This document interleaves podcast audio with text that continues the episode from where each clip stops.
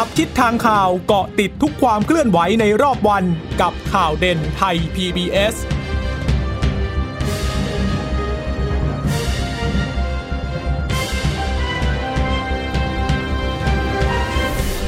สวัสดีค่ะ สวัสดีค่ะต้อนรับคุณผู้ฟังสู่ข่าวเด่นไทย PBS นะคะ เราพบกันเป็นประจำทุกวันจันทร์ถึงศุกร์บ่ายๆ แบบนี้ค่ะ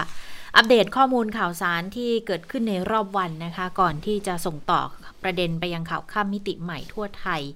เช่นเคยกับดิฉันจิราชาตาเอี่ยมรัศมีและคุณพึ่งนภาคล่องพยาบาลค่ะ ค่ะ คุณผู้ฟังรับฟังข่าวเด่นไทย PBS ได้นะคะ ทุกวันจันทร์ถึงศุกร์ผ่านทางเว็บไซต์ไทย PBS radio com หรือว่าจะฟังผ่านทางแอปพลิเคชันไทย PBS podcast ได้ด้วยนะคะ ก็ฝากให้ติดตามกันเยอะๆค่ะสำหรับข่าวเด่นไทย PBS วันนี้นะคะก็เอ่อเรื่องของสถานการณ์การชุมนุมของค่ะน้องๆนักศึกษาเนี่ยก็ทำให้เอ่อมีการเหมือนเป็นการโยนคำถามโยนสิ่งที่เกิดขึ้นเมื่อวานนี้นยให้ทางผู้ใหญ่ ผู้หลักผู้ใหญ่ในบ้านเมืองนั้นจะต้องตอบนะคะว่ามีความคิดเห็นอย่างไรกับปฏิกิริยาที่เกิดขึ้นกับการชุมนุมของน้องๆที่เกิดขึ้นนะคะ หลังจากที่เมื่อเย็นวันนี้เนี่ยน้องๆก็นัดกันตามนัดหมายนะคะ ก็เป็นการชุมนุมของอนักศึกษาที่มหาวิทยาลัยศูนย์รังสิตนะคะ ก็ปรากฏว่าก็ทำให้วันนี้เนี่ยผู้สื่อข่าวก็ไปถาม นายกรัฐมนตรีไปถามพลเอกประวิทย์ไปถามพบทบหลายท่านทีเดียวแล้วเดี๋ยวเราจะค่ะไล่เรียงกันนะคะว่า สิ่งที่เอ่อผู้หลักผู้ใหญ่ตอบนั้นเขาว่ายังไงกันบ้างอ่าแล้วเขาจะมีทางออกในเรื่องนี้ยังไงนะคะ คือคงจะบอกว่าเป็นการชุมนุมของนักศึกษาธรรมศาสตร์อย่างเดียวก็คงไม่ได้นะคะเพราะว่าเอาเป็นว่าเป็นใช้สถานที่ของธรรมศาสตร์ ในการจัดการชุมนุมใหญ่กันละกัน เพราะว่าคงไม่ใช่แค่นักเรียนนักศึกษาเอ่อคงไม่ใช่แค่นักศึกษาของธรรมศาสตร์หรอก เนื่องจากว่าคนที่ขึ้นไปกล่าว ปราศัยเนี่ยก็หลายคนก็ไม่ใช่เป็นนักศึกษาธรรมศาสตร์ แล้วคนที่ไปฟังก็ไม่ใช่จำไม่ใช่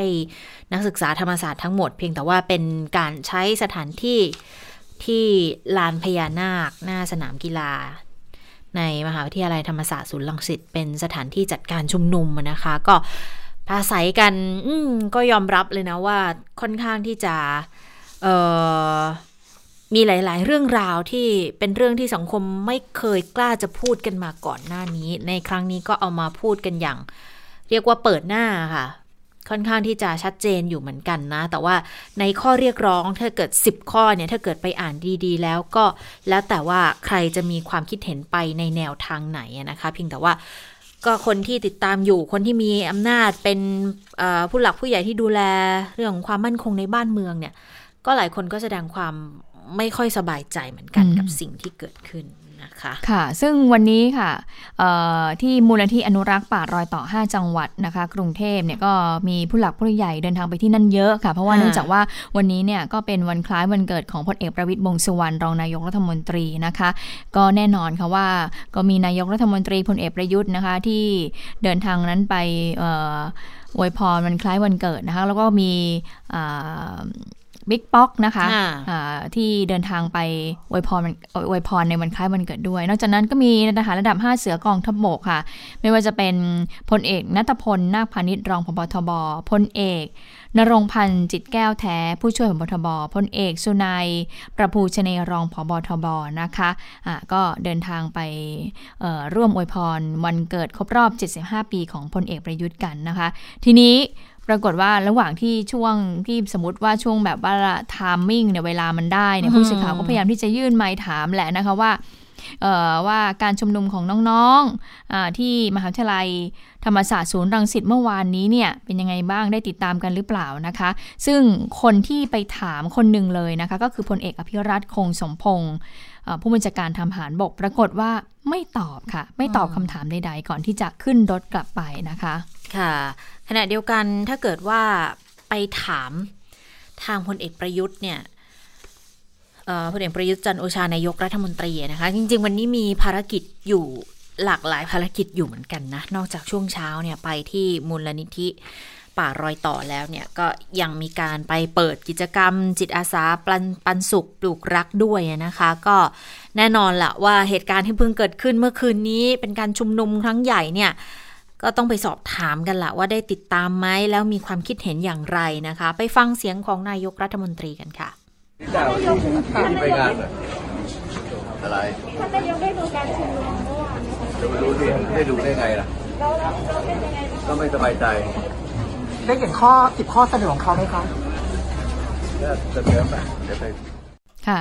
นายกก็พูดสั้นๆนะคะ บอกไม่สบายใจค่ะ ก็เป็นการตอบคำถามในระหว่างที่นายกเนี่ยก็เดินทางไปอวยพรวันคล้ายวันเกิดพลเอกประวิตยวงษ์สุวรรณที่มูลนิธิอนุรักษ์ป่ารอยต่อ 5 จังหวัดนะคะ แล้วพอมาสายๆค่ะ นายกรัฐมนตรีก็ เอ่อเดินทางไป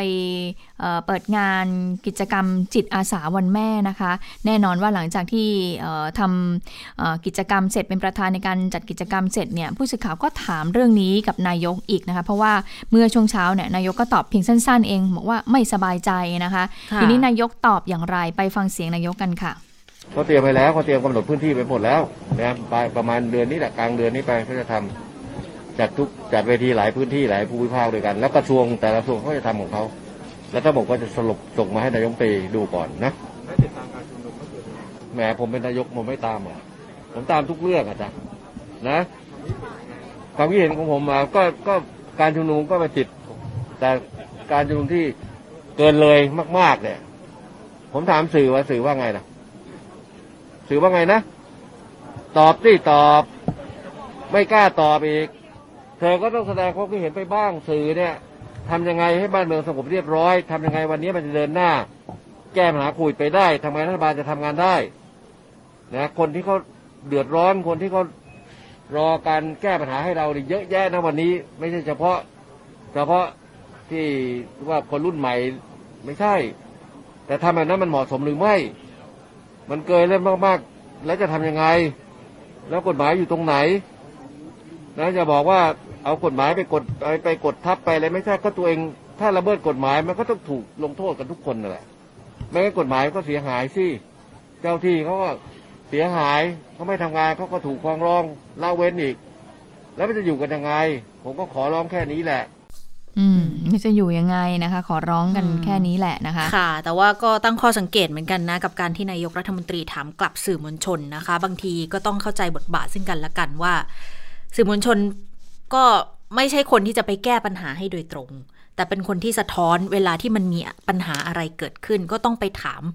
คนที่มีหน้าที่ในการจัดการแก้ไขปัญหา ซึ่งก็ต้องถามในฐานะที่ท่านเป็นนายกรัฐมนตรีก็ก็ต้องถามท่านตรงๆ ว่าจะจะจัดการยังไง แต่ถ้าท่านถามกลับมาว่าแล้วคุณจะแก้ปัญหายังไง อันนี้เราคงไปแก้ปัญหาให้ไม่ได้เหมือนกันนะ แต่ว่าท่านก็มีสิทธิ์ที่จะถามนั่นแหละ ก็เป็นสิทธิ์ก็ก็ก็ ต้องดูแต่ละบทบาทหน้าที่เพียงแต่เราก็อธิบายให้ฟังว่าเราก็มีหน้าที่ในการสะท้อนถึงสิ่งที่เกิดขึ้น บางเรื่องบางสิ่งที่มันอาจจะไปสะท้อนเต็มๆไม่ได้ ก็พยายามอย่างเต็มที่ในแนวความรับผิดชอบของการเป็นสื่อสารมวลชนนะคะ แต่ขณะเดียวกันนายกก็อย่างที่บอกว่าวันนี้มีกิจกรรมหลาย ๆ กิจกรรม ที่จัดขึ้นอย่างปันสุขปลูกรักนะ วันพรุ่งนี้ก็จะเป็นวันแม่ด้วยนะคะ ก็จะเป็นการ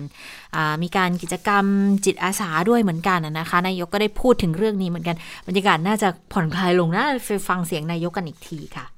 อืมก็เอ่อเปิดให้ฟังเป็นที่เรียบร้อยแล้วนะคะสองเสียงนะคะเอ่อนายกก็เมื่อสักครู่ก็พูดให้ฟังไปแล้วนะคะ ก็เสียงแรกก็คือเรื่องของไม่สบายใจเสียงที่ค่ะสองก็บอกว่าเอ่อหลังจากนี้ก็คงจะต้องให้เอ่อแต่ละจังหวัดเนี่ยไปจัดกิจกรรมนะคะค่ะในเรื่องของการเปิดรับฟังความคิดเห็นนะคะ แล้วก็เมื่อเอ่อแต่ละจังหวัดเนี่ยจัดกิจกรรมเสร็จแล้วเนี่ยเปิดรับฟังความคิดเห็นก็จะมีการเสนอให้นายกรัฐมนตรีนั้นรับทราบต่อไปนะคะอีกคนหนึ่งค่ะที่ทางสื่อเนี่ยไปถามก็คือรองนายกวิษณุเครืองามนะคะก็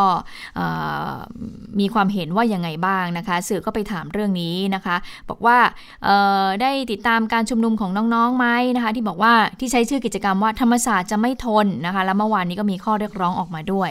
รองนายกก็บอกว่ายังไม่เห็นแล้วก็ไม่ได้ดูข้อเรียกร้อง แต่ที่เเขามาดูก็มาเล่าให้ฟังอยู่นะคะ ผู้สื่อข่าวถามบอกว่า มองอย่างไรบ้างกับข้อเรียกร้องดังกล่าวนะคะ รองนายกบอกว่าอืมไม่มีความเห็นนะเมื่อถามย้ำว่ากรณีเช่นนี้เนี่ยจะทำให้เหตุการณ์บานปลายหรือไม่ รองนายกก็บอกว่า อืม ก็ไปถามฝ่ายความมั่นคงจะดีกว่านะคะ ค่ะ ก็ปัดไปให้ตอบที่เอ่ออ่าฝ่ายความมั่นคงไปนะคะ ค่ะ แต่วันนี้ฝ่ายความมั่นคงก็ยังไม่ตอบเห็นนะอย่างไม่พบมีใครทบก็ไม่ตอบยังไม่มีใครนะคะตอบนะคะ ก็ดิฉันก็กลัวใจของไอ้พบทบเหมือนกันนะว่าจะตอบอะไรมา อย่างก่อนหน้านี้ที่ท่านไปเอ่อเรื่องเรื่องชังชาติใช่ไหมเออท่านก็ไปพูดทัวร์ลงท่านก็ไปรอบพูดกับนึงนักเรียนในร้อยตำรวจอะไรอย่างเงี้ยไปจับแต่แบบว่าเหมือนจะสอนอะไรอย่างนี้ไง แล้วพอพูดเสร็จท่านบอกอืมโรคโควิดเนี่ยมันเป็นแล้วหายนะ แต่ไอ้โรคที่ไม่หายเนี่ยคือโรคชังชาติ อันนั้นแหละค่ะวอร์ดดิ้งวันรุ่งขึ้นต่อมาก็เลยโค้ดวลีนี้ก็เลยว่าชังชาติดิฉันก็เลยกลัวเหมือนกันว่า แล้วตอนนั้นเนี่ยมันยังไม่ได้มีเรื่องของข้อเรียกร้องนี้ออกมานะท่านยังพูดเรื่องชังชาติเลยถ้าเกิดว่าท่านเห็นข้อเรียกร้องนี้ฉันก็กลัวใจเหมือนกันว่าท่านจะตอบอะไรกลับมา แล้วทำให้มันอุณหภูมิมันเอเพิ่มอสูงหรือใช่เปล่าใช่ะมันทำให้อุณหภูมิเนี่ยมันเพิ่มสูงขึ้นอีกอะนะคะ ก็กลัวใจเหมือนกันอะนะคะ ค่ะ แต่ว่าวันนี้ค่ะมีหลายฝ่ายนะที่ออกมาแสดงความเห็นคือ อย่างนายกรัฐมนตรีหรือคอรมอเนี่ยโดยตรงอยู่แล้วที่จะต้องต้องแสดงความต้องถูก จี้อืมสื่อไปจี้ให้แสดงความคิดเห็นในเรื่องนี้ว่าจะจะดูแลยังไง เพราะว่าเป็นก็ต้องยอมรับว่าเป็นประเด็นที่ละเอียดอ่อนในสังคมนะ แล้วก็อาจจะทำให้เกิดความไม่พอใจ หรือว่าเกิดเสียงวิพากษ์วิจารณ์ หรือการแสดงความคิดเห็นที่หลากหลายกันขึ้นมานะคะ ทีนี้ถ้าไปดูในสภาเนี่ย วันนี้มีการประชุมสวกันด้วยค่ะนะคะ ก็เลยมีสวหลายคนเหมือนกันที่ออกมาอ่าแสดงความเห็นในเรื่องนี้นะยกยกตัวอย่างนะคะ คุณคำนูนสิทธิสมานคือก่อนหน้านี้เนี่ยอย่างคุณคำนูนเนี่ยเป็นคนที่เอ่อออกมาแสดงความเห็นออกมาเรียกร้องเหมือนกันว่า อยากจะให้ใช้ช่องทางสภาในการแก้ไขปัญหากันด้วย นั่นก็คือเอ่ออาจจะเปิดพื้นที่ให้หรือไม่นะคะ เพื่อที่จะให้เป็นการอภิปรายแบบไม่ลงมตินะมาดูซิว่า ที่เขาเรียกร้องจะแก้รัฐธรรมนูญเนี่ยแล้วในสภาจะทำยังไงกันได้บ้างนะคะ ตอนนี้ก็ยังรอกันอยู่ว่าแบ่งรับแบ่งสู้ว่าจะเกิดขึ้นได้หรือไม่โดยเฉพาะยิ่งพอมี 10 ข้อขึ้นมาอย่างเงี้ยอืมก็ไม่แน่ใจเหมือนกันแล้วว่าเอ่อประเด็นหลักในการขับเคลื่อน ครั้งนี้ของกลุ่มนักศึกษาเนี่ย เอานั่นน่าจะเป็นประเด็นไหนกันแน่อืมใช่ไหมคะเพราะว่าก่อนหน้านี้เวลาขับเคลื่อนก็จะชูสามสามหัวข้อหลักใช่ไหมก็คือหยุดคุกคามอ่าหยุดคุกคาม แก้รัฐธรรมนูญ ยุบสภาอืมมีสามข้อนี้แหสามละหัวข้อหลัก แต่ว่าพอเมื่อคืนเนี่ยมันมีสิบข้อเรียกร้องใหม่ขึ้นมาเนี่ย ก็เริ่มจะสงสัยละ สรุปอันไหนเป็นประเด็นหลัก หรือว่าอันไหนเป็นประเด็นรอง หรือว่าต้องการขับเคลื่อนอะไรไปกันพแน่ร้อม ๆ กัน หรือแก้ไขรัฐธรรมนูญเพื่อนำไปสู่วัตถุประสงค์สุดท้ายอะไรกันแน่ ก็เลยนี่ทำแหให้ละมีวลีที่ดิฉันจับได้ที่หลาย ๆ คนพูดเมื่อคืนนี้ที่ผ่านมาหลังจากที่เห็นการชุมนุม แล้วก็เห็นข้อเรียกร้องก็คือว่า เลยเถิดอืมแล้วก็เลยขอบเขตล้ำล้ำเส้เส้นนเลยเถิดอืมเลยขอบเกินกว่าขอบเขตอืมอะไรอย่างเงี้ย มันก็ต้องต้องพิจารณาคือสังคมก็ยังต้องอยู่ด้วยกัน แต่ทีนี้ถ้ามาฟังในแง่ของสวนะคะ ก็บอกว่าก็ ตอนนี้เนี่ยอึดอัดคับข้องใจก็เชื่อว่าประชาชนอยู่ในสภาวะเดียวกันหลังจากาติดตามข่าวการชุมนุม ตั้งแต่ 3 สิงหาที่อนุสาวรีย์ประชาธิปไตยใช่ไหมคะ 9 สิงหาที่ขวงท่าแพเชียงใหม่ แล้วล่าสุดเมื่อคืนนี้ที่มหาวิทยาลัยธรรมศาสตร์ แล้วก็ยิ่งอึดอัดยิ่งขึ้น เมื่อทราบว่าในตอนจบจะมีการประชุมอ่ามีการชุมนุมในลักษณะเดียวกัน คือประกาศว่าจะชุมนุมในลักษณะเดียวกัน ในวันพรุ่งนี้ที่สวนลุมด้วย ใกล้กับโรงพยาบาลจุฬาลงกรณ์ด้วย แล้วจะมีชุมนุมที่นัดอันนี้ก็นัดไว้ก่อนหน้าใช่ไหม16สิงหาเนี่ย คุณคำนูนก็บอกก็ยอมรับเลยนะว่าการชุมนุมครั้งที่10วันที่10ที่ผ่านมาเนี่ย เนื้อหารุนแรงที่สุดเท่าที่อืมเคยฟังมาในชีวิตค่ะค่ะ มีข้อเรียกร้องที่ไม่มีคนไทยคนไหนเรียกร้องในการชุมนุมสาธารณะ เพราะว่าเลยเถิดนี่ไงที่อืมคุณพึ่งนภาพูดเมื่อสักครู่ เลยเถิดเกินการขับไล่รัฐบาล เกินการแก้ไขรัฐธรรมนูญหรือยกร่างใหม่ทั้งฉบับค่ะ และชวนให้คิดได้ว่าการไม่ยอมรับเพียงแค่การแก้รัฐธรรมนูญ โดยขอแต่เพียงยกร่างใหม่ทั้งฉบับนั้น เป้าหมายสูงสุดคืออะไร สรุปก็คือเกินขอบเขตการต่อสู้ทางการเมืองตามปกติที่คนไทยเคยเห็น นอกจากนั้นการชุมนุมดังกล่าว เป็นการชุมนุมที่บางช่วงนำประเพณีปฏิบัติที่สืบทอดมายาวนานด้วยความเคารพศรัทธาสูงสุดของคนทั้งประเทศ มาล้อเลียนบนเวที และยังเป็นการร่วมกระทำการของผู้ต้องหาสองคนที่เพิ่งได้รับการประกันตัวออกมา อันมีลักษณะเข้าข่ายผิดเงื่อนไขการปล่อยตัวชั่วคราว แล้วก็ไลฟ์สดคนที่ หลบหนีคดีอยู่ในต่างประเทศ แล้วก็ถูกมองว่าเป็นฮีโร่ของเยาวชนจำนวนหนึ่ง ซึ่งเคยกล่าวในอดีตทำนองว่าประเทศนี้ต้องลงเอยด้วยความรุนแรงและสงครามกลางเมือง ก็เลยมีคำถามมาค่ะว่า แล้วจะปล่อยให้เป็นอย่างนี้หรือ ทราบว่าเรื่องนี้เป็นความยากลำบากในการบริหารจัดการของรัฐบาล การใช้กฎหมายเคร่งครัดสถานเดียวแล้วใช้การเมืองเข้าหา ก็เข้าทางเขา ดังนั้นก็ต้องใช้กฎหมายและมาตรการทางการเมืองควบคู่กันไป แต่ทราบความยากค่ะ คุณคำนวณก็เลยบอกว่า ขอหารือผ่านประธานวุฒิสภาไปยังนายกให้ใช้ตัวช่วยตามระบบการเมืองที่มีอยู่ดำเนินการทางการเมืองควบคู่กันไป ก็เสนออย่างนี้ค่ะ รับฟังความเห็นข้อเสนอแนะจากสมาชิกรัฐสภาอย่างเป็นกิจลักษณะนะอืมก็ย้ำอันเดิมเปิดอภิปรายทั่วไปค่ะตามมาตรา 165 ค่ะอ่า แล้วก็แต่ก็ก็เชื่อว่าทั้งสองสภาค่ะจะมีความเห็นร่วมกันว่าการกระทำบางอย่างของผู้ชุมนุมบางคนนะ อันนี้ต้องเน้นย้ำบอกว่าการชุมนุมของผู้ชุมนุมบางคนในการชุมนุมสามครั้งที่ผ่านมา เกินขอบเขตที่ควรจะเป็นไป ก็ทำให้ข้อเรียกร้องปกติของประชาชนส่วนใหญ่ต้องถูกทำให้เสียหาย สุ่มเสี่ยงจุดชนวนความรุนแรงซ้ำรอยเหตุ 6 ตุลา 19อันจะเป็นการสร้างบาดแผลลึกลงส่งต่อลูกหลานไป โดยเฉพาะในช่วงภาวะเศรษฐกิจแบบนี้นะคะ ก็เราบอกว่า คือคุณคำนวณบอกว่าถ้าแก้ไม่ทันเนี่ยมันจะเกิด 6 ตุลาภาค 2 ขึ้นมา แล้วถ้าถึงวันนั้นรัฐสภาและรัฐธรรมนูญยังอยู่ ก็คงจะแก้ไขไม่ได้ด้วยนะคะค่ะอันนั้นก็เป็นความเห็นของคุณคำนูนสิทธิสมานนะคะอีกท่านหนึ่งค่ะที่มีการพูดถึงเหมือนกันนะคะ ก็คือคุณสมชายแสวงการสว ก็มีการลุกขึ้นนะคะออภิปรายพูดถึงเรื่องนี้ด้วยนะคะ โดยบอกว่าก่อนหน้านี้เนี่ยสิ่งที่เกิดขึ้นเนี่ยก็ มันก็เกินกว่าจะรับได้แล้วอ่าสิ่งที่คนไม่กี่คนเนี่ยชักจูง สังคมไทยไปถึงจุดขัดแย้งกัน มันเกินกว่าที่คนไทยเนี่ยเจ็ดสิบล้านคนจะรับได้จากคนแค่ไม่กี่ร้อยคนเท่านั้นแล้วนะคะ ตอนนี้เนี่ยการชุมนุมมันเกินเลยกว่าการเรียกร้องยุบสภา ขับไล่สว แล้วก็ล้มรัฐธรรมนูญแล้ว แต่ว่าเป็นการกระทำผิดกฎหมายอาญามาตรา 116อะนะคะ ในเรื่องของเออการกระทำกระด้างกระเดื่องในหมู่ประชาชน ถึงขนาดจะก่อความไม่สงบเพื่อให้ประชาชนนั้นล่วงละเมิดกฎหมายแผ่นดินทีเดียวนะคะก็บอกว่าต้องเร่งแก้ไขปัญหา ถ้าจะจบในรุ่นเราก็พร้อมจะจบนะ เพราะว่าเขาเนี่ยกำลังเอาเด็กนักเรียนนักศึกษา ซึ่งก็ลูกหลานของเราเนี่ยเป็นผนังทองแดงกำแพงเหล็กนะคะอ่าคนที่อยู่เบื้องหลังเนี่ยเป็น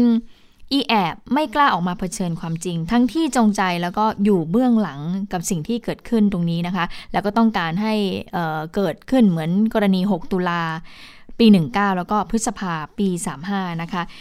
ทีนี้คุณสมชายแสวงการก็บอกว่าก็ขอเสนอนะ ให้ใช้ไม้แข็งดำเนินการกับหัวโจกที่ชุมนุม แล้วก็ให้ปปงแล้วก็ DSI ตำรวจเนี่ยสอบเส้นทางการเงินของผู้ที่สนับสนุนอยู่เบื้องหลังทั้งหมดด้วยนะคะ เพราะว่า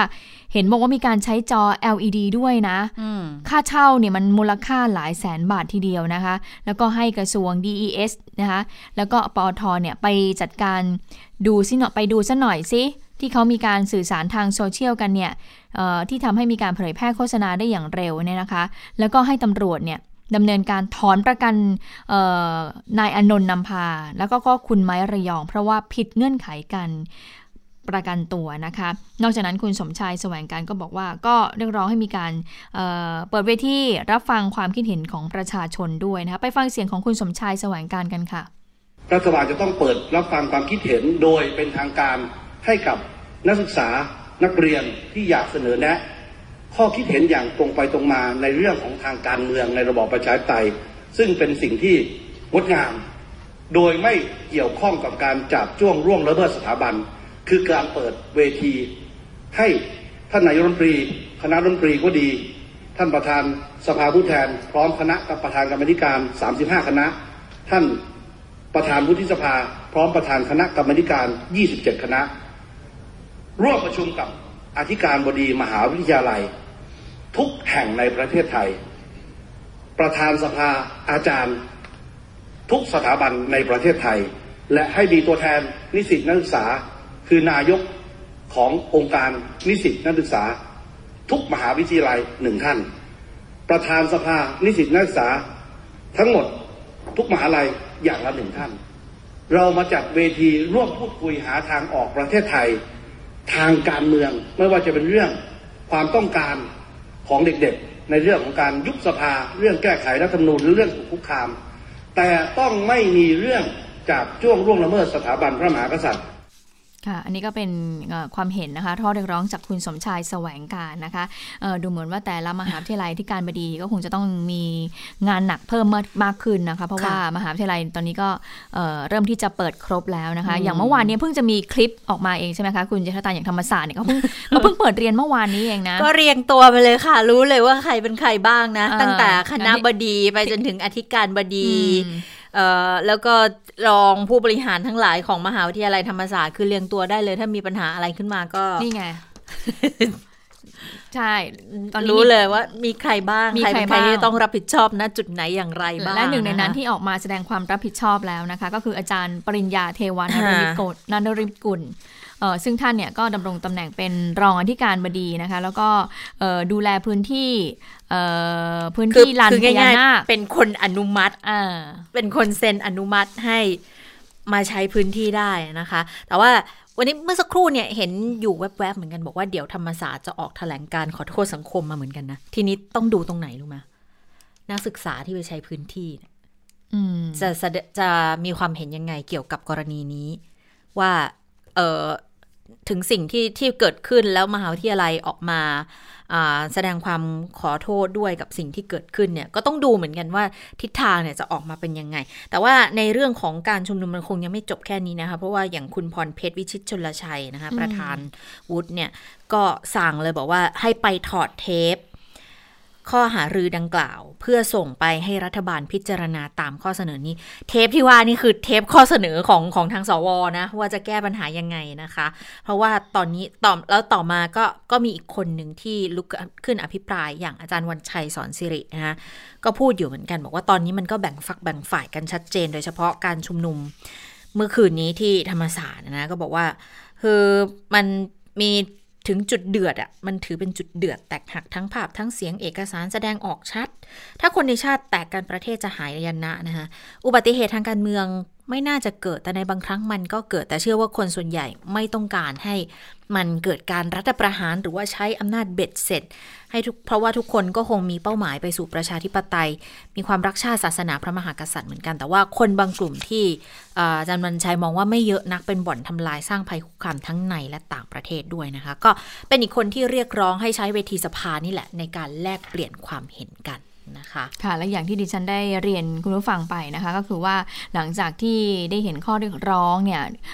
ผู้บริหารธรรมศาสตร์ก็คงต้องสะดุ้งกันเลยนะคะ โดยคนแรกที่ออกมาโพสต์เนี่ยที่ได้ให้เห็นกันก็คือผู้ช่วยศาสตราจารย์ดร ปริญญาเทวานรมิตรกุลที่เป็นผู้รับผิดชอบสถานที่ในการจัดการชุมนุมไปเมื่อคืนนี้นะคะโดยอาจารย์ปริญญาเนี่ยได้มีการโพสต์ลง Facebook นะคะก็มีการพูดถึงเรื่องของการขอสถานที่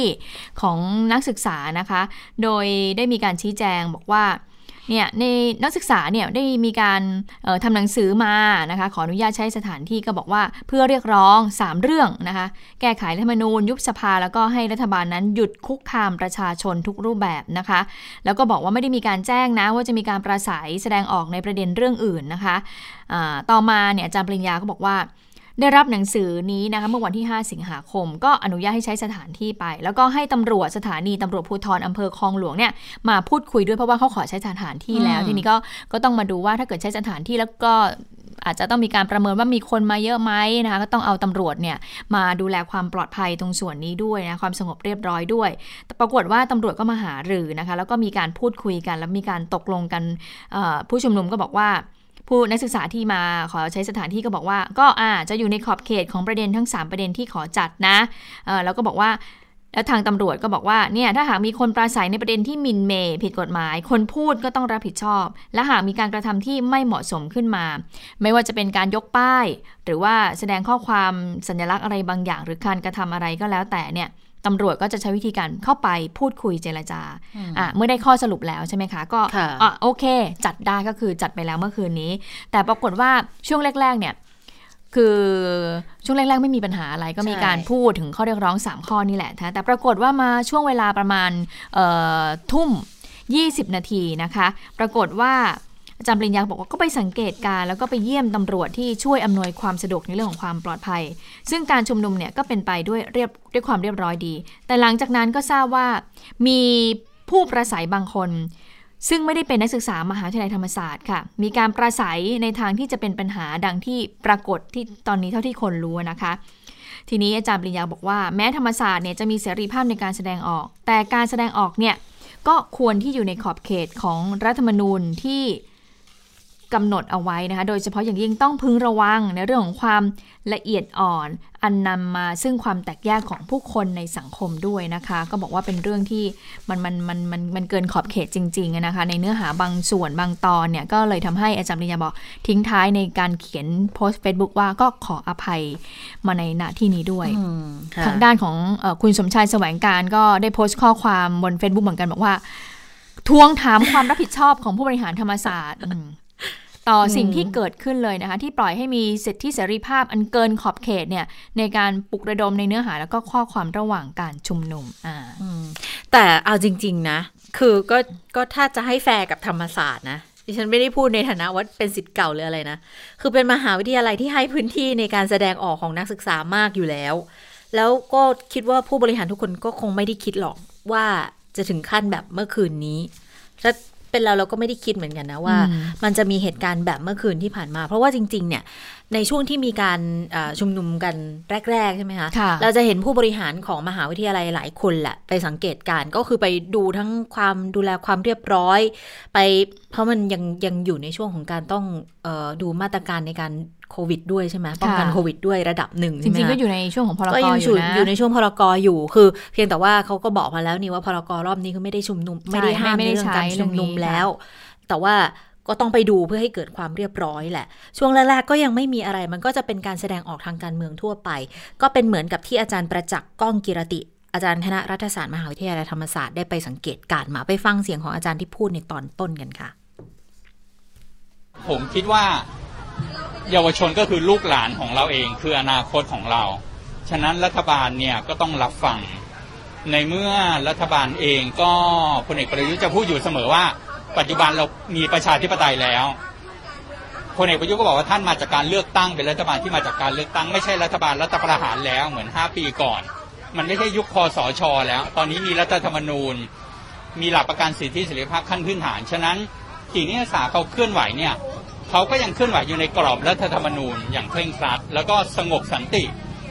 เป็นการเคลื่อนไหวที่สันติวิธีมาก ๆ ที่สุดม็อบหนึ่งและในประวัติศาสตร์ไทยนะ แล้วก็ในมีข้อเสนอที่ชัดเจน ข้อเสนอทั้งสามข้อจริงก็เป็นข้อเสนอในกรอบรัฐมนูญทั้งสิ้น ในกรอบประชาธิปไตย ก็คือยังยึดอยู่ในเรื่องที่มันถูกต้องตามกฎหมาย ยุบสภาแก้รัฐมนูญใช่ไหมครับ ไม่ได้ไปเรียกร้องอะไรที่มันอยู่นอกกรอบของกฎหมาย ในแง่นี้รัฐบาลยิ่งต้องรับฟัง ค่ะอันนี้ต้องย้ำคุณผู้ฟังนะคะเป็นเสียงก่อนที่จะมีการชุมนุมก่อน 19นาฬิกาอ่า20 นาทีเพราะว่าบรรยากาศนะน่าจะประมาณช่วงเย็นๆแหละประมาณ 17นาฬิกานะคะ แต่ว่าสิ่งที่มี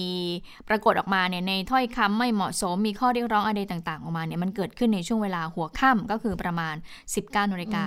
หลังจากนั้นไปนะคะอันนี้ก็เป็นเสียงของอาจารย์ประจักษ์ก้องกิรติที่พูดถึงเอ่อสิ่งที่เอ่อเหตุผลสำคัญต่อการชุมนุมของน้องๆนักศึกษาค่ะ ค่ะ ก็เป็นอีกเอ่อเหตุการณ์เป็นอีกจะว่าไปคแล้ววามเคก็ลื่อนไหวหนึ่งจะว่าไปแล้วก็อยากจะไปฟังเสียงอาจารย์ประจักษ์เหมือนกันหลังจากที่ หลังจากที่นะอยากจะรู้ความเห็นของอาจารย์ใช่เหมือนกันว่าพอมีแบบนี้เกิดขึ้นแล้วยังไง แต่ว่าคือขอขอต้องย้ำตามที่อาจารย์ปริญญาพูดอยู่เหมือนกันนะ ว่าคือบางส่วนที่ขึ้นไป ก็ไม่ใช่นักศึกษาอืมแล้วคนที่อืมชุมนุมอยู่ด้วยก็ก็ไม่ใช่นักศึกษากันทั้งหมด เพราะว่าตอนนี้เขาเปลี่ยนเป็นชื่อของประชาชนปลดแอกปลดแอกแล้วใช่ไหมดังนั้นก็เป็นองค์รวมอะค่ะ เพียงแต่ว่าก็ก็ถือว่าก็ได้รับความสนใจเยอะเหมือนกันนะ กับการนัดชุมนุมใหญ่ในรอบนี้ แต่ว่าที่ต้องติดตามเหมือนกันก็คือ พอมหาวิทยาลัยมีแถลงการออกมาแล้ว ในครั้งต่อไปเนี่ยมันจะมีความเป็นไปได้อีกไหมถ้าเกิดจะไปใช้ที่ของธรรมศาสตร์ หรือว่าจะมีปฏิกิริยามาอย่างไรจากทางแกนนำของกลุ่มที่ไปชุมนุมกันน่ะนะคะ แล้วก็ในการนัดหมายชุมนุมในครั้งต่อๆไปเนี่ยจะได้รับ เขาเรียกว่ายังไงจะจะได้รับความสนใจจากสังคมอย่างไรบ้าง หรือว่าคนที่จะไปเข้าร่วมเนี่ยจะเป็นยังไงบ้างนะคะ แต่ขณะเดียวกันถ้าเกิดไปดูที่รัฐสภากันอีกที เมื่อสักครู่ลืมลืมพูดเรื่องนี้ คุณชวนหลีกภัยในฐานะที่เป็นประธานรัฐสภา คุณชวนก็เป็นหนึ่งในสิทธิ์เก่าของธรรมศาสตร์ด้วยนะคะ ก็ได้พูดถึงการชุมนุมเรียกร้องของกลุ่มต่างๆ แล้วก็บอกว่าอ่าที่ คือเมื่อวานเนี้ยที่หน้ารัฐสภาก็มีกลุ่มหนึ่งที่เขาไปชุมนุมเหมือนกัน คุณชวนก็บอกให้ให้เจ้าหน้าที่ดูแล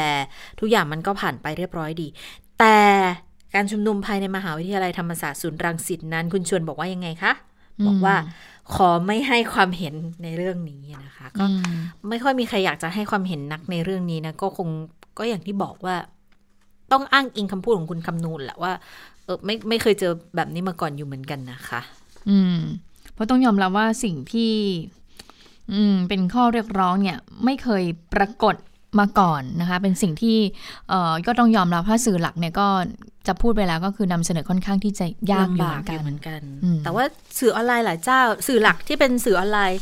ในช่องทางออนไลน์ เราก็ได้เห็นกันนะ ว่าข้อเรียกร้องมันมีอะไรบ้างหาไม่ยากหรอกค่ะ ในปัจจุบันนี้ เพียงแต่ว่าพอการที่เป็นสื่อหลักเนี่ยบางทีมันมีข้อกำหนด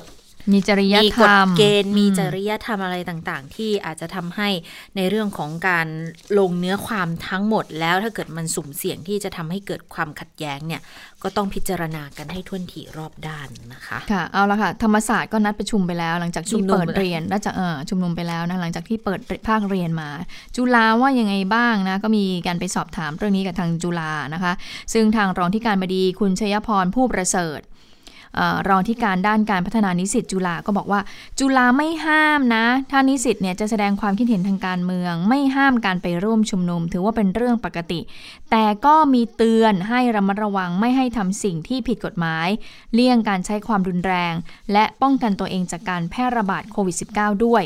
นอกจากนี้กรณีที่นิสิตจุฬาเนี่ยออกไปร่วมชุมนุม หากถูกจับกลุ่มมหาวิทยาลัยก็พร้อมช่วยเหลือ โดยมีศูนย์กฎหมายพร้อมให้คำปรึกษาและประกันตัว โดยอาจารย์จุฬาก็พร้อมที่จะใช้ตำแหน่งประกันตัวนิสิตนะคะพูดเหมือนเปิดทางเลยนะ เราไม่ยอมให้นิสิตติดคุกแน่นอน เพราะว่าส่งผลกระทบต่ออนาคตของเด็กสำหรับการใช้พื้นที่ของมหาวิทยาลัยจัดการชุมนุม ทางจุฬาบอกว่าไม่ห้ามนะ แต่ว่าขอให้แจ้งผู้จัดเอ่อแจ้งทางมหาวิทยาลัยให้ทราบซะก่อนค่ะ แต่ว่าการจัดกิจกรรมภายในมหาวิทยาลัยเนี่ยก็ต้องอยู่ภายใต้กรอบของกฎหมายนะ ผู้เข้าร่วมเนี่ยก็ต้องสวมหน้ากากอนามัยเว้นระยะห่างบุคคลด้วยนะคะอ่าทีนี้ก็เลยมาถามต่อจากทางนายกองค์การบริหารสโมสโมสรนิติจุฬานะคะอ่าคุณรัฐกรใจเย็นก็บอกว่า การกิจกรรมในรั้วมหาวิทยาลัยเนี่ยเพื่อแสดงความคิดเห็นทางการเมืองไม่ใช่เรื่องผิด นายกสโมสรนิสิตทุกคน แล้วก็สโมสรนิสิตเนี่ยก็ยึดมั่นในความถูกต้องก็มีการหารือกับทางผู้ใหญ่จุฬาแล้วว่า หากจะมีการจัดกิจกรรม ก็ขอให้มีการสนับสนุนอยู่ในขอบเขตที่เหมาะสม หากมีการจัดการชุมนุมก็จะต้องมีการสวมหน้ากากอนามัยมีเจลแอลกอฮอล์ให้เพียงพอค่ะอ่าอันนี้ก็เป็นจุฬานะคะก็ว่ากันไปค่ะ ค่ะอะโรงเรียนหน่อยโรงเรียนว่ายังไงบ้างเพราะโรงเรียนก็มีเหมือนกันนะ โรงเรียนก็มีการจัดกิจกรรมก่อนหน้านี้เห็นไหม เอออ่าเด็กๆเยาวชนเขาก็มีการจัดเหมือนกันนะนะคะ ค่ะ ซึ่งเรื่องนี้เนี่ยถ้าพูดถึงโรงเรียนปุ๊บอาจจะต้องไปดูที่กระทรวงศึกษาธิการ ที่เขาก็บอกว่าก็ก็ดูอยู่ก็ก็เอ่อติดตามการชุมนุมอยู่เหมือนกันเนี่ยนะคะ อย่างทางของเออรัฐมนตรีว่าการกระทรวงศึกษาธิการ คุณนัทพลทีพสุวรรณน่ะนะคะ วันนี้ไปที่สถานสงเคราะห์เด็กชายบ้านปักเกร็ดนะคะก็ ได้ให้สัมภาษณ์ด้วยเกี่ยวกับการชุมนุมในธรรมศาสตร์นี่แหละ ที่หลายฝ่ายแสดงความเป็นห่วงเรื่องเนื้อหา บอกว่าศึกษาธิการเนี่ยสอทอเนี่ยดูแลระดับโรงเรียนค่ะ ก็เห็นว่ามีการจัดกิจกรรมอยู่บ้าง แต่ว่าดูแล้วคือไม่มีไม่มีความหยาบคายเป็นการอืมแสดงออกในเนื้อหาในสถานะที่พอเพียง ก็เลยไม่น่ากังวลเท่าไหร่ ทางโรงเรียนให้แสดงออกได้ในขอบเขต ส่วนรั้วมหาวิทยาลัยเนี่ยอันนี้เป็นหน้าที่ของกระทรวงการอุดมศึกษาวิจัยและนวัตกรรมเป็นผู้ดูแลนะคะแต่ว่าคือ อันนี้ต้องมุมมองของคุณนัทพลนะ บอกว่าจากการติดตามข่าวเนี่ย เท่าที่ดูแล้วคำพูดน่ากังวล คิดว่าคงไทยแสดงความเห็นได้นะคะ แต่ว่าการแสดงความเห็นที่สร้างความแตกแยก หรือตั้งใจทำลายสถาบันหลักของประเทศเนี่ยถือเป็นเรื่องไม่เหมาะสม สิ่งสำคัญเวลานี้คนไทยต้องการความร่วมมือ แล้วก็ที่น่าเป็นห่วงก็คือปัญหาเศรษฐกิจแหละอยากให้คนต่างชาติมาลงทุน เราคุมโควิด -19 ได้ดี แต่ตอนนี้เนี่ยมันเริ่มมีความกังวลให้ไม่กล้ากลับเข้ามาอาจจะหวัดระแวงเพราะว่ากลัวว่าจะมีการประทะกันไหมจะไม่สงบอย่างที่เขาคาดการณ์ไหม อันนี้เป็นถือเป็นการทำร้ายประเทศด้วยหรือเปล่านะคะ เป็นสิทธิ์ เป็นสิทธิ์ในการแสดงความเห็น แต่ก็เข้าใจนะ แต่แล้วก็อยากให้ร่วมมือกันหาทางออกที่เหมาะสมในช่วงเวลานี้น่าจะเป็นทางออกที่ดีนะคะนี่ก็เป็นมุมมองจากทางรัฐมนตรีว่าการกระทรวงศึกษาธิการค่ะคือสิ่งหนึ่งที่ที่ส่วนตัวนะดิฉันมองว่ามันน่ากังวลยิ่งกว่าการแสดงความเห็นในหลาย ๆ เรื่องเนี่ย นั่นก็คือการยัดเยียดมากกว่า คือใครก็ตามที่เห็นไม่ตรงกับตัวเอง ก็ผลักเขาเป็นอีกฝ่ายไปหมดอะคือมัน มันก็เลยไม่ได้ส่งเสริมให้เกิดบรรยากาศว่าเป็นการแลกเปลี่ยนกันอย่างมีเหตุและผลกันสักเท่าไหร่นะคะ แล้วก็อาจจะยิ่งเป็นการแบ่งฝักแบ่งฝ่าย แล้วมันก็ยิ่งมีความเคลื่อนไหวที่ทำให้เกิดความกังวลมากยิ่งขึ้นด้วยนะคะ ค่ะ แล้วเรื่องนี้ทางกสมว่ายังไงบ้าง กสม ซึ่งเป็นกรรมการสิทธิมนุษยชนนะคะ ก็มีการพูดถึงการชุมนุมของกลุ่มเยาวชนหลากหลายในพื้นที่นะคะ บอกว่าทางกสมเนี่ยก็ส่งเจ้าหน้าที่เนี่ย ไปสังเกตการอย่างใกล้ชิดด้วยนะ ก็มีข้อเสนอแนะต่อผู้ชุมนุมให้ชุมนุมอย่างสงบ ปราศจากอาวุธนะคะ แล้วก็ปฏิบัติตามกฎหมายเคารพสิทธิ์แล้วก็ชื่อเสียงของผู้อื่นนะคะ แล้วก็บอกได้ว่าขอให้เจ้าหน้าที่รัฐเนี่ยพึงใช้ความระมัดระวังอย่างยิ่งในการรักษาความสงบเรียบร้อยตามกฎหมาย ให้สอดคล้องกับมาตรฐานสากล แล้วก็ขอให้สังคมนั้นมีความอดทน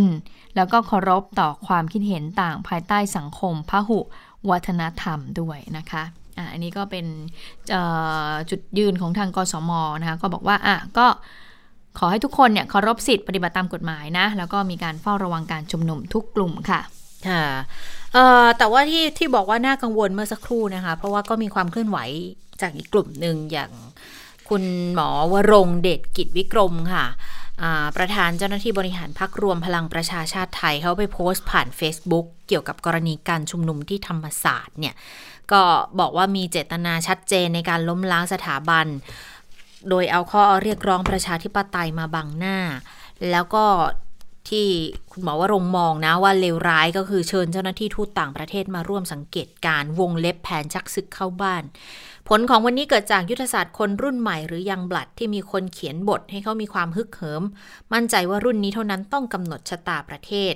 มีอวตารบูลลี่ คนรุ่นพ่อแม่ลุงป้าน้าอา ให้กลัวจนหัวหดขาดความมั่นใจไร้ศักดิ์ศรีของความเป็นมนุษย์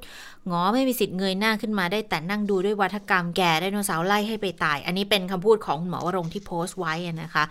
แล้วก็บอกว่ามีรายงานว่าสารต่างประเทศด้วยยกคนรุ่นยังโอ หรือว่าโย สอดคล้องกับบทความในสื่อต่างประเทศที่บอกว่า Silver Age กลุ่มคน 50-75 ที่บอกว่าเป็นกลุ่มที่ทรงพลังที่สุดไม่ใช่คนรุ่นใหม่อย่างที่เข้าใจ แล้วก็บอกว่ารุ่นนี้เนี่ย กลุ่มโยเนี่ยนะ จะทำให้เกิดความเปลี่ยนแปลงในยุค 2020 ด้วยเหตุผลบอกว่า มีเงินมากมากกว่าคนรุ่นใหม่กล้าใช้จ่ายการศึกษาดี คนรุ่นใหม่กำลังเรียนประสบการณ์ชีวิตสูง มีความสามารถทางเทคโนโลยีดิจิทัลไม่แพ้คนรุ่นใหม่กลุ่มที่ยังแข็งแรงเนี่ยทำงานเที่ยวใช้ชีวิตปกติได้ แล้วก็เป็นกลุ่มที่มีประชากรมากที่สุดด้วยนะคะ ก็เลยบอกว่า ขอเรียกร้องให้มนุษย์ลุงมนุษย์ป้า คนที่ถูกอวตารว่าไดโนเสาร์ไล่ไปลงลงลง จนมีความมั่นใจว่าโยเนี่ยเป็นกลุ่มที่ส่งพลังที่มีพลังค่ะจะชี้นำการเปลี่ยนแปลงประเทศไทยไปในทิศทางที่ถูกต้อง เตรียมส่งไม้ต่อให้กับคนรุ่นใหม่ที่มีคุณธรรมจริยธรรมไม่ก้าวร้าวหยาบคาย ถึงเวลาที่โยต้องตื่นลุกขึ้นมาดูแลประเทศไทยได้แล้ว อย่าปล่อยให้คนบางกลุ่มครอบงำคนรุ่นใหม่ที่เป็นลูกหลานเดินไปในทางที่ผิดอีกเลยนะคะ ก็แฮชแท็กโยมีพลังที่สุด คนรุ่นใหม่ วัฒกรรมหลอกเด็กนะอันนี้ก็เป็นอีกความคิดเห็นหนึ่งที่เออคือส่วนตัวดิฉันก็มองว่ามันก็ทำให้เกิดการแบ่งกลุ่มกันในสังคมได้อีกอีกทางหนึ่งอยู่เหมือนกันนะ อันนี้กลุ่มก็คือกลุ่มโยกลุ่มโยกลุ่มกลุ่มเอ่อยังโอยังโอเอามาเอามาคนเหมือนรุ่นรุ่นเก่าหัวใจวัยรุ่นอะไรอย่างนี้หรือเปล่า ไม่แน่ใจเหมือนกันเท่าที่เท่าที่อ่านจับใจความได้ก็น่าจะเป็นอย่างนั้นนะคะะมาดูสถานการณ์โควิด -19 กันต่อกันนะคะวันนี้เนี่ยไม่มีการถแถลง เพราะว่าคุณหมอเขาบอกว่ามีการปรับเปลี่ยนการถแถลงนะก็จะมีการถแถลงจันทร์พุธศุกร์ที่กระทรวงสาธารณสุข แล้วเวลาที่มีการพิจารณาเรื่องสำคัญสำคัญเนี่ยที่ทางสบคพิจารณาเนี่ยคุณหมอทวีสินก็อาจจะเป็นผู้ที่ถแถลงเองแถลงเองนะคะเพราะฉะนั้นในแต่ละวันก็จะไม่เหมือนเดิมแล้วนะคะทีนี้ก็มีการรายงานผ่านทางเพจโควิด -19 อยู่เหมือนกันนะคะ วันนี้ค่ะไม่พบผู้ติดเชื้อรายใหม่เลย ก็ทำให้ยอดผู้ติดเชื้อสะสมเนี่ยอยู่ที่ 3,351 คน แล้วก็ยังคงพักรักษาตัวอยู่ในโรงพยาบาล 130 คนนะคะ ยอดผู้เสียชีวิตยังคงที่ 58 คนค่ะสำหรับทั่วโลกตอนนี้นะคะก็แตะไปแล้วค่ะ 20 ล้าน2แสนคนนะคะ มีอาการรุนแรง 64,000 คนนะคะ แล้วก็เสียชีวิตเนี่ยก็ ขยับขึ้นมานะคะ 738,000 คน อันดับหนึ่งก็ยังเป็นสหรัฐอยู่นะคะ ที่พบผู้ติดเชื้อมากที่สุด5ล้าน2แสนคน รองลงมาก็คือบราซิล แล้วก็อินเดียประเทศไทยอยู่ในลำดับที่ 112 มาหลายวันแล้วนะคะ ก็อยู่ที่ 3,351 คนค่ะแล้วก็มีเที่ยวบินนำคนไทยที่ตกค้างกับประเทศนะคะ วันนี้เนี่ยก็ 300 กว่าคนจากสหรัฐแล้วก็เยอรมนี ส่วนวันพรุ่งนี้ก็กลับมาจากเกาหลีใต้ค่ะ ค่ะ เออส่วนโรงเรียน โรงเรียน เดี๋ยววันที่ 18 เอ้ย ไม่ใช่ 18 ขออภัย 13 เปิดเรียนร้อยเปอร์เซ็นต์แล้วนะคะ อันนี้ก็ confirm ชัดเจนละ เพราะว่าทางสพฐเนี่ยเขาออกหนังสือออกมาแล้วค่ะ แจ้งโรงเรียนทั่วประเทศ เปิดเรียนร้อยเปอร์เซ็นต์สิบสามสิงหานี้ก็บอกว่าสถานศึกษาต้องปรับการจัดการเรียนการสอน เน้นกิจกรรมนอกห้องเรียนเพื่อใช้ห้องเรียนให้น้อยที่สุดนะคะ แล้วก็ งานรื่นเริงรวมคนน่าจะเป็นแบบพวกงานโรงเรียนหรือกิจกรรมกีฬาสีอะไรอย่างเงี้ยก็ยังคงห้ามอยู่นะคะ ก็คุณอำนาจวิชยานุวัตรค่ะเลขาธิการกพทก็บอกว่าทางสำนักงงานสพทนะคะ ก็ส่งหนังสือด่วนที่สุดเรื่องการทดลองเปิดเรียนแบบออนไซต์ก็คือไปเรียนที่โรงเรียนนั่นแหละ ในสถานการณ์โควิด -19 เต็มรูปแบบทั่วประเทศค่ะ ส่งไปถึงทางพอสอทเขตพื้นที่การศึกษาสพทสพททั่วประเทศให้ได้รับทราบ ก็บอกว่าก็เป็นไปตามมติของคณะกรรมการโควิด -19 เนี่ยนะในการพิจารณาผ่อนคลายการบังคับใช้มาตรการระวังโรค เป็นการทดลองนะคะ ต้องย้ำบอกว่าทดลองการเปิดแบบออนไซต์ของสถานศึกษา แต่ว่า การที่เปิดเนี่ยนักเรียนต้องจดบันทึกการเดินทางไปสถานที่ต่างๆ หลังเลิกเรียนด้วยค่ะ ก็จะเป็นอีกหนึ่งมาตรการในการติดตามนักเรียนถ้าหากว่ามีการแพร่ระบาดของโรคในสถานศึกษา แล้วโรงเรียนเนี่ยก็จะต้องปรับการจัดการเรียนการสอนอย่างที่บอกว่าเน้นเรียนในนอกห้องเรียนเพื่อใช้ห้องเรียนให้น้อยที่สุด ซึ่งการทดลองครั้งนี้ก็ได้รับการอนุมัติมาจากนายกรัฐมนตรีแล้ว ให้เปิดได้ตั้งแต่ 13 เป็นต้นไปนะคะสถานสำหรับสถานศึกษาในสังกัดที่ทดลองเปิดเรียนแบบออนไซต์เนี่ยก็ต้องทำตามมาตรการอย่างเคร่งครัดด้วย รวมไปถึงมาตรการสาธารณสุข มาตรการเว้นระยะห่างนะคะ จัดกิจกรรมการเรียนการสอนในห้องได้ค่ะ แล้วถ้าหากว่าจำเป็นต้องจัดกิจกรรมที่รวมตัวกันมาก ๆ อย่างเช่น การประชุมการจัดงานรื่นเริง หรือว่าการละเล่นที่คนมาก ๆ เนี่ยขอให้งด หรือถ้าจำเป็นต้องจัดก็ขอให้ประสานกับสาธารณาสุขในพื้นที่ใกล้บ้าน หรือหน่วยงานที่รับผิดชอบให้มาเฝ้าระวังในพื้นที่ให้เห็นชอบด้วยนะคะ ก็มีการกำชับให้ทำตามมาตรการป้องกันโควิดอย่างเคร่งครัดเลยด้วย แล้วเปิด นำร่องเฉพาะโรงเรียนที่มีความพร้อมก่อนนะ แต่ว่าทางพอสพทก็บอกว่าเท่าที่ดูก็พร้อมเปิดเรียนร้อยเปอร์เซ็นต์กันแล้วแหละ เพราะว่ามันจะได้จัดการเรียนการสอนได้อย่างเต็มที่มากกว่า ค่ะค่ะเรื่องของความพร้อมเนี่ยทางสพทก็ไม่มีปัญหานะคะ ก็หลังจากนี้ก็คือต้องให้นักให้นักเรียนแต่ละคนเนี่ยจัดทำบันทึกการเดินทางไปไหนมาไหนในแต่ละวันว่าอยู่ที่ไหนบ้างนะคะ มาโรงเรียนกี่โมงกับกี่โมง แล้วเมื่อออกจากโรงเรียนไปแล้วเนี่ยไปแวะตรงไหนบ้างก่อนที่จะเข้าบ้าน ก็บอกว่าอาจจะจัดทำเป็นรายสัปดาห์แล้วก็รายเดือนนะคะ แล้วก็ให้ส่งให้ทางโรงเรียนนั้นได้รับทราบไปนะคะ คือผู้ปกครองก็ต้องช่วยด้วยแหละนะคะ หลังจากที่มีการเปิดเรียนอย่างเต็มรูปแบบแล้วนะคะทางเลขากปทก็บอกว่าในเรื่องของการการปรับเปลี่ยนเรื่องของการเรียนเพราะว่ามีหลายคนก็เป็นห่วงเหมือนกันเพราะว่าก่อนหน้านี้เด็กๆเขาจะสลับกันใช่ไหมคะว่าวันคู่เขาเรียนวันจันทร์ คนวันขี้ก็จะเรียนวันอังคารนะคะแล้วพอมาเปิดเรียนอย่างนี้มันจะมีปัญหาการเรียนแล้วก็ต้องมีการปรับเปลี่ยนหรือเปล่าเลขากบทบอกว่าอะอันนี้ให้อำนาจของโรงเรียนแต่ละแห่งเนี่ยเป็นคนที่พิจารณาเองได้เลยนะคะว่า ชั้นไหนหลักสูตรไหนเด็กห้องไหนในที่ยังเรียนไม่ครบหลักสูตรการเรียนรู้เนี่ยก็อาจจะให้มีการเรียนเพิ่มเรียนสอนก็แล้วแต่ได้เลยนะคะเพราะว่าในเรื่องการสลับวันหยุดเรียนเนี่ยก็มีบางโรงเรียนนั้นที่มีการเรียนวันเสาร์ด้วยเหมือนกันนะคะอ่าอันนี้ก็มาฝากกัน ส่วนเรื่องของใบขับขี่นะคะ ก็เป็นประเด็นมา2อสวันแล้ว วันนี้ก็น่าจะเงียบๆซาๆแล้วแหละนะคะ หลังจากที่ เหมือนเป็นการโยนหินถามทางเหมือนกันนะคะ คุณชะตาคุณผู้ฟังคะในการที่ว่าจะทำอย่างไรกับใบขับขี่ ตลอดชีพนะคะ อย่างอย่างรุ่นเขาบอกว่าใบขับขี่ตลอดชีพเนี่ยจริงยกเลิกไปตั้งแต่ปี 2546 แล้วก็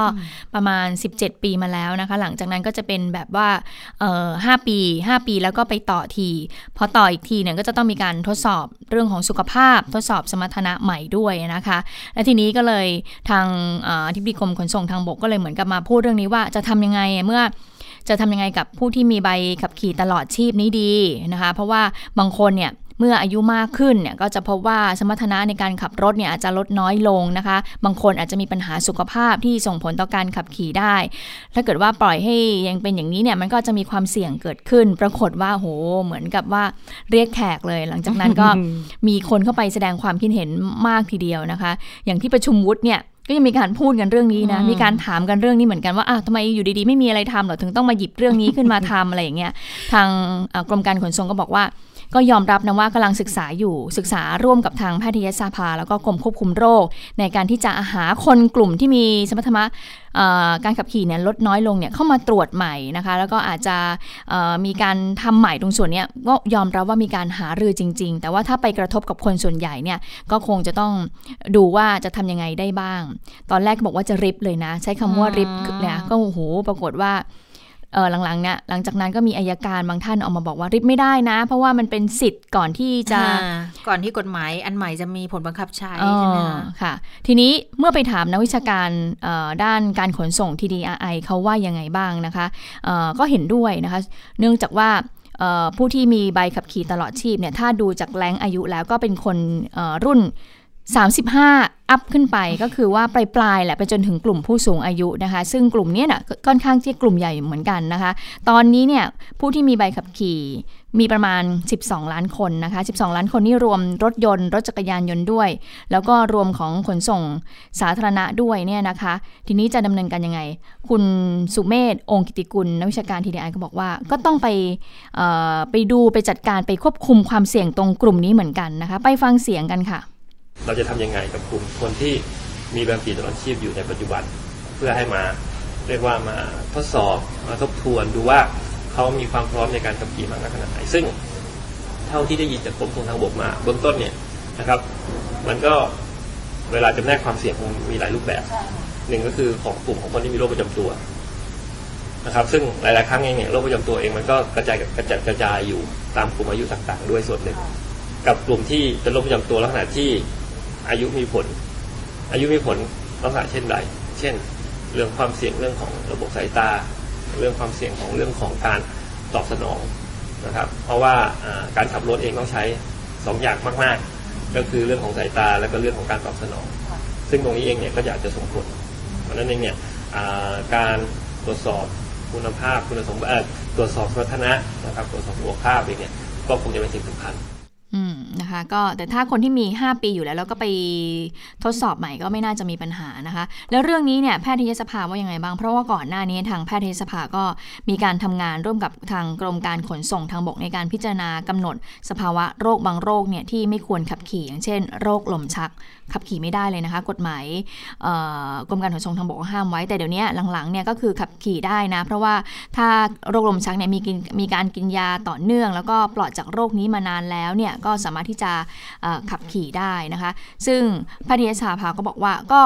ดูแล้วเนี่ยเรื่องของอายุเนี่ยก็ไม่ได้มีผลนะ ถ้าจะมีผลก็น่าจะมีผลเรื่องของโรคบางโรคมากกว่านะคะ ไปฟังเสียงของเลขาธิการแพทยสภาคุณนายแพทย์อิทธิพรกันค่ะ ในต่างประเทศมีหลายประเทศที่ที่เมื่อมีอายุมากเกินเกณฑ์บางเกณฑ์เช่นเจ็ดสิบปีเนี่ยจะอาจจะต้องมีการไปมีการไปเช็คตรวจซ้ำในบางเรื่องว่าหูตาการตัดสินใจยัง ยังครบถ้วนดีอยู่หรือไม่ แต่ในเมืองไทยขณะนี้ยังไม่มีครับ และอีกประเด็นหนึ่งก็คือว่าใบขับขี่ตลอดชีพที่มันเกิดขึ้นขณะนี้นะมันมันจะเป็นกลุ่มบุคคลที่ที่เป็นในอดีต แล้วก็เป็นกลุ่มสูงวัยแต่กลุ่มใบขับขี่ที่จะต่อเป็นระยะระยะเนี่ย อันนั้นเนี่ยจะน่าจะเป็นเกณฑ์ตรงนั้น แต่ขณะนี้ยังไม่ถึงยังไม่ถึงจุดนั้นคือจุดที่เกณฑ์ตลอดชีพเนี่ยขณะนี้เป็นผู้สูงวัย แต่ผู้สูงวัยที่คือใบขี่สูงว่าใบขี่ตอนนี้มีสองแบบถูกไหมครับ ค่ะก็มีกลุ่มหนึ่งที่ ที่ไปสู่ตลอดชีพก็คือระดับระดับพวกเราเราพวกระดับผมอะไรเงี้ยคือเป็นอดีตก่อนที่มันจะมีระบบอิเล็กทรอนิกส์อืมนะคะ แล้วก็อีกใบหนึ่งก็คือว่าต่อ 5 ปีนะคะะก็คุณหมอก็บอกว่าย้ำเนี่ยเรื่องของผู้สูงอายุนะไม่มีปัญหาหรอกนะคะ ทีนี้คุณหมอก็เลยแนะนำว่าทางที่ดีนี่แหละ ก็คือว่าคนในครอบครัว เอ่อเราเป็นลูกใช่ไหมคะ ถ้าสังเกตดูแล้วเนี่ยคุณพ่อคุณแม่เราเนี่ยดูแล้วไม่สามารถที่จะขับขี่ได้สภาพร่างกายเนี่ยเอ่อตาไม่ได้นะคะเอ่อการโต้ตอบเนี่ยช้าลงเนี่ยอย่างแม่ดิฉันน่ะไม่ได้ละหลังจากที่เป็นโรคทางระบบประสาทเนี่ยอืมการตอบสนองช้าลงขับรถไม่ได้เลยหลังๆก็เลยบอกว่าไม่ต้องขับ คุณหมอก็บอกว่าหลังๆเนี่ยเอ่อผู้สูงอายุเนี่ยเขาก็จะไม่ขับกันเองมากกว่านะคะ ค่ะแล้วค่ะได้เวลาของต่างประเทศคุณสาวรักษ์มาแล้ว สวัสดีค่ะคุณสาวรักษ์ค่ะ สวัสดีค่ะ คุณผู้ฟังสวัสดีทั้งสองท่านค่ะดูเรื่องร้อนๆในฮ่องกงที่เกิดขึ้นเมื่อวานนี้นะคะ ก็เป็นข่าวใหญ่ตั้งแต่ช่วงเช้าข่าวนี้ก็คือเริ่มต้นด้วยการที่ตำรวจฮ่องกงนะคะ บุกไปจับจิมมี่หลาย เป็นเจ้าของสื่อหนังสือพิมพ์นะคะสื่อออนไลน์ที่ได้รับความเชื่อถือมากที่สุดสื่อหนึ่งในฮ่องกง แล้วก็ยังมีสื่อในไต้หวันด้วยนะคะ ก็ปรากฏว่าเมื่อวานเนี่ยเบ็ดเสร็จแล้วตลอดทั้งวันตำรวจฮ่องกง ใช้กฎหมายความมั่นคงนะคะ จับกลุ่มบุคคลเหล่านี้เนี่ยรวมๆ10 กว่าคนเลยนะคะ เยอะมาก เพราะว่าตอนช่วงค่ำก็มีรายงานเพิ่มเติมเข้ามาว่า มีนักข่าวอิสระในฮ่องกงที่ทำงานให้กับสถานีโทรทัศน์ไอทีวีในประเทศอังกฤษ ถูกจับกลุ่มด้วยนะคะ ในข้อหาคล้ายๆกันก็คือ สมรู้ร่วมคิดกับต่างชาติ แล้วก็ยังมีแกนนำเคลื่อนไหวที่เป็นเอ่อเยาวชนคนรุ่นใหม่ในฮ่องกงอีก หลายคนเหมือนกัน ก็โดนจับไปด้วยนะคะ รวมๆแล้วเมื่อวานนี้ 10 กว่าคนที่ถูกจับนะคะ แล้วก็มีอีกประเด็นหนึ่งค่ะ อันนี้ก็คือฮามากเหมือนกันนะคะ คือปกติแล้วถ้าบริษัทไหนที่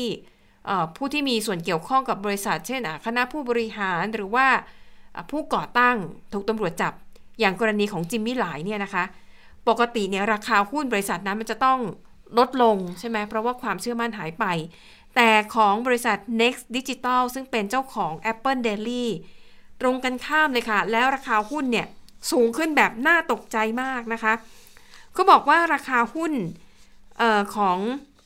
บริษัท Next Digital เนี่ย เมื่อเทียบกับราคาปิดตลาดช่วงเย็นวันศุกร์ กับราคาปิดตลาดของเมื่อวานนี้ก็คือเย็นวันจันทร์เขาบอกราคาหุ้นเนี่ยจุดที่เพิ่มสูงที่สุด เพิ่มขึ้น 2,000เปอร์เซ็นต์เรียกว่าถ้าจับจังหวะดีๆ ซื้อเช้าขายตอนเย็นนี่กำไรรวยเลยนะ2,000เปอร์เซ็นต์นะคะ ฟังแบบนี้อาจจะดูเยอะแต่ว่าไปดูราคาหุ้นเขาจริงๆแล้วไม่เท่าไหร่ คือเนื่องจากเอ่อบริษัท Next Digital เนี่ยเป็นเป็นเป้าที่ถูกรัฐบาลจีนกับฮ่องกงเนี่ย เขาโจมตีมานานมากนะคะ ดังนั้นความมั่นคงของบริษัทเนี้ยเอาเข้าจริงๆก็ไม่ค่อยมีเท่าไหร่นะคะ เนื่องจากว่าก็ถูกรัฐบาลโจมตีอยู่ตลอดเนี่ย คือราคาเขาเน่ะเมื่อวันศุกร์ตอนที่ยังไม่เกิดเรื่องนะ ราคาอยู่ที่ 36 สตางค์เท่านั้นเอง อันนี้คูณเป็นเงินบาทให้เรียบร้อยแล้ว คือราคา 36 สตางค์นะคะ แล้วเหตุผลว่าทำไมจู่ๆหุ้นมันถึงขึ้นมาถึง 2,000เปอร์เซ็นต์ก็เพราะว่า ชาวฮ่องกงรู้สึกว่ารัฐบาลกำลังกันแกล้งกำลังทำร้าย กลุ่มที่ออกมาเคลื่อนไหวเรียกร้องประชาธิปไตย แล้วก็เนื่องจากว่าความเป็นเจ้าของสื่อด้วยนะคะ เหมือนกับว่ายังไปริดรอนเสรีภาพการทำงานของสื่อ ชาวฮ่องกงเขาก็เลยระดมกำลังกันในสื่อสังคมออนไลน์ ก็บอกว่าอะใครมีกำลังทรัพย์เข้าไป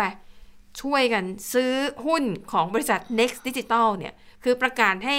ทั่วโลกรู้เลยว่าคนฮ่องกงสนับสนุนสื่อนี้ เราต้องการสื่อนี้นะคะ ก็เลยส่งผลให้ราคาหุ้นเนี่ยพุ่งขึ้นไปจุดสูงสุดเนี่ยจาก 36 สตางค์จุดสูงสุดนะคะ วันนี้เนี่ยอยู่ที่ 7 บาท 84แปดเอ่อ7บาท 84 สตางค์นะคะ แต่ว่าพอเมื่อวานนี้ค่ะ ปิดตลาดเนี่ย ราคามันหล่นลงไปอยู่ที่เอ่อ4บาท 40 สตางค์นะคะ แม้ราคาไม่มากเนี่ย แต่เทียบเป็นเปอร์เซ็นต์ ถือว่าสูงมากนะคะ และไม่ใช่แค่เฉพาะราคาหุ้นเท่านั้น หนังสือพิมพ์ คือ Apple Daily มีทั้งเป็นออนไลน์มีทั้งเป็นสิ่งพิมพ์ หนังสือพิมพ์ก็ขายดีเป็นประวัติการณ์เช่นกัน ปกติแล้วเนี่ยแต่ละวันเขาจะมียอดตีพิมพ์แค่ 70,000 ฉบับ แต่ปรากฏว่าวันนี้ค่ะ หนังสือพิมพ์ Apple Daily ตีพิมพ์เพิ่มเป็น 550,000 ฉบับ มากกว่าปริมาณการตีพิมพ์ของเดิมเนี่ยโอ้โหเกือบ มากเกินจะสิบเท่านะเนี่ยนะคะ เกือบเกือบร้อยเท่าเลยนะคะ เหตุผลคล้ายๆกันก็คือประชาชนต้องการแสดงพลังสนับสนุนสื่อนี้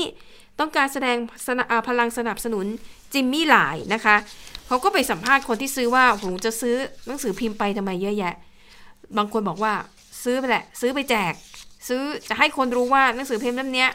สนับสนุนประชาธิปไตยนะคะ และพวกเราจะไม่ยอมให้รัฐบาลเนี่ยมา ทำลาย Apple Daily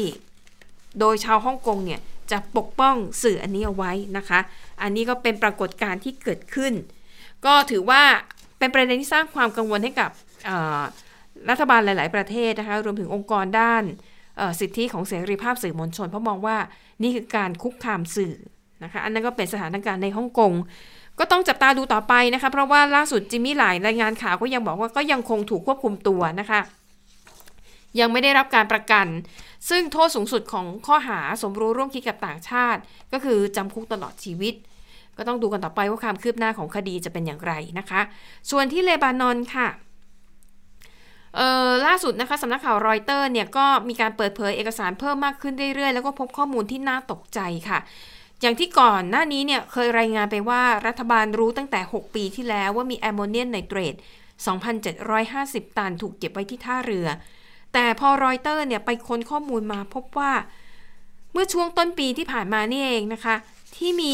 หน่วยงานหลาย ๆ ที่ที่เกี่ยวข้องกับเรื่องนี้ไม่ว่าจะเป็นหน่วยงานการท่าเรือ หน่วยงานด้านความมั่นคงทำหนังสือแจ้งไปถึงประธานาธิบดีและก็นายกรัฐมนตรี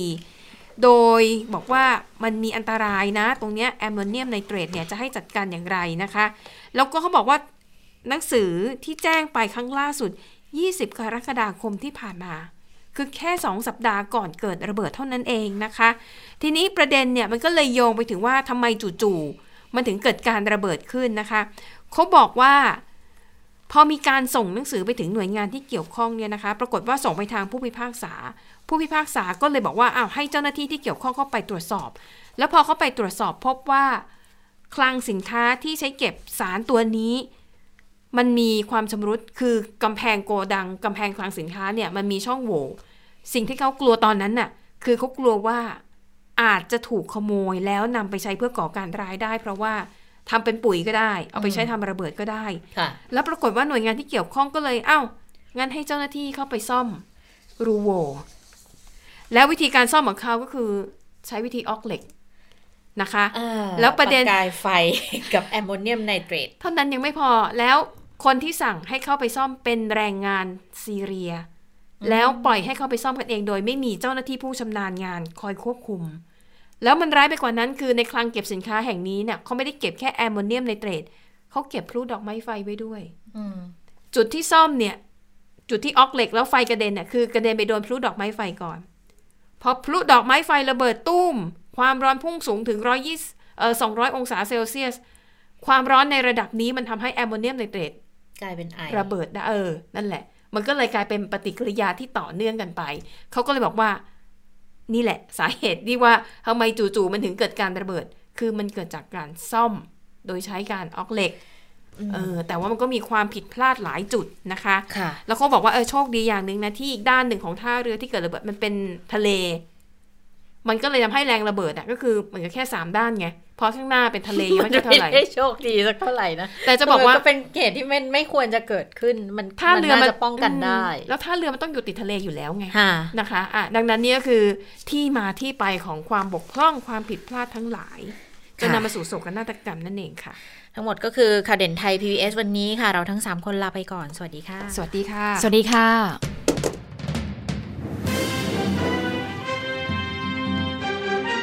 ติดตามข่าวเด่นไทย PBS ได้ทุกวันจันทร์ถึงศุกร์เวลา 15 นาฬิกา ทางไทย PBS ดิจิทัล Radio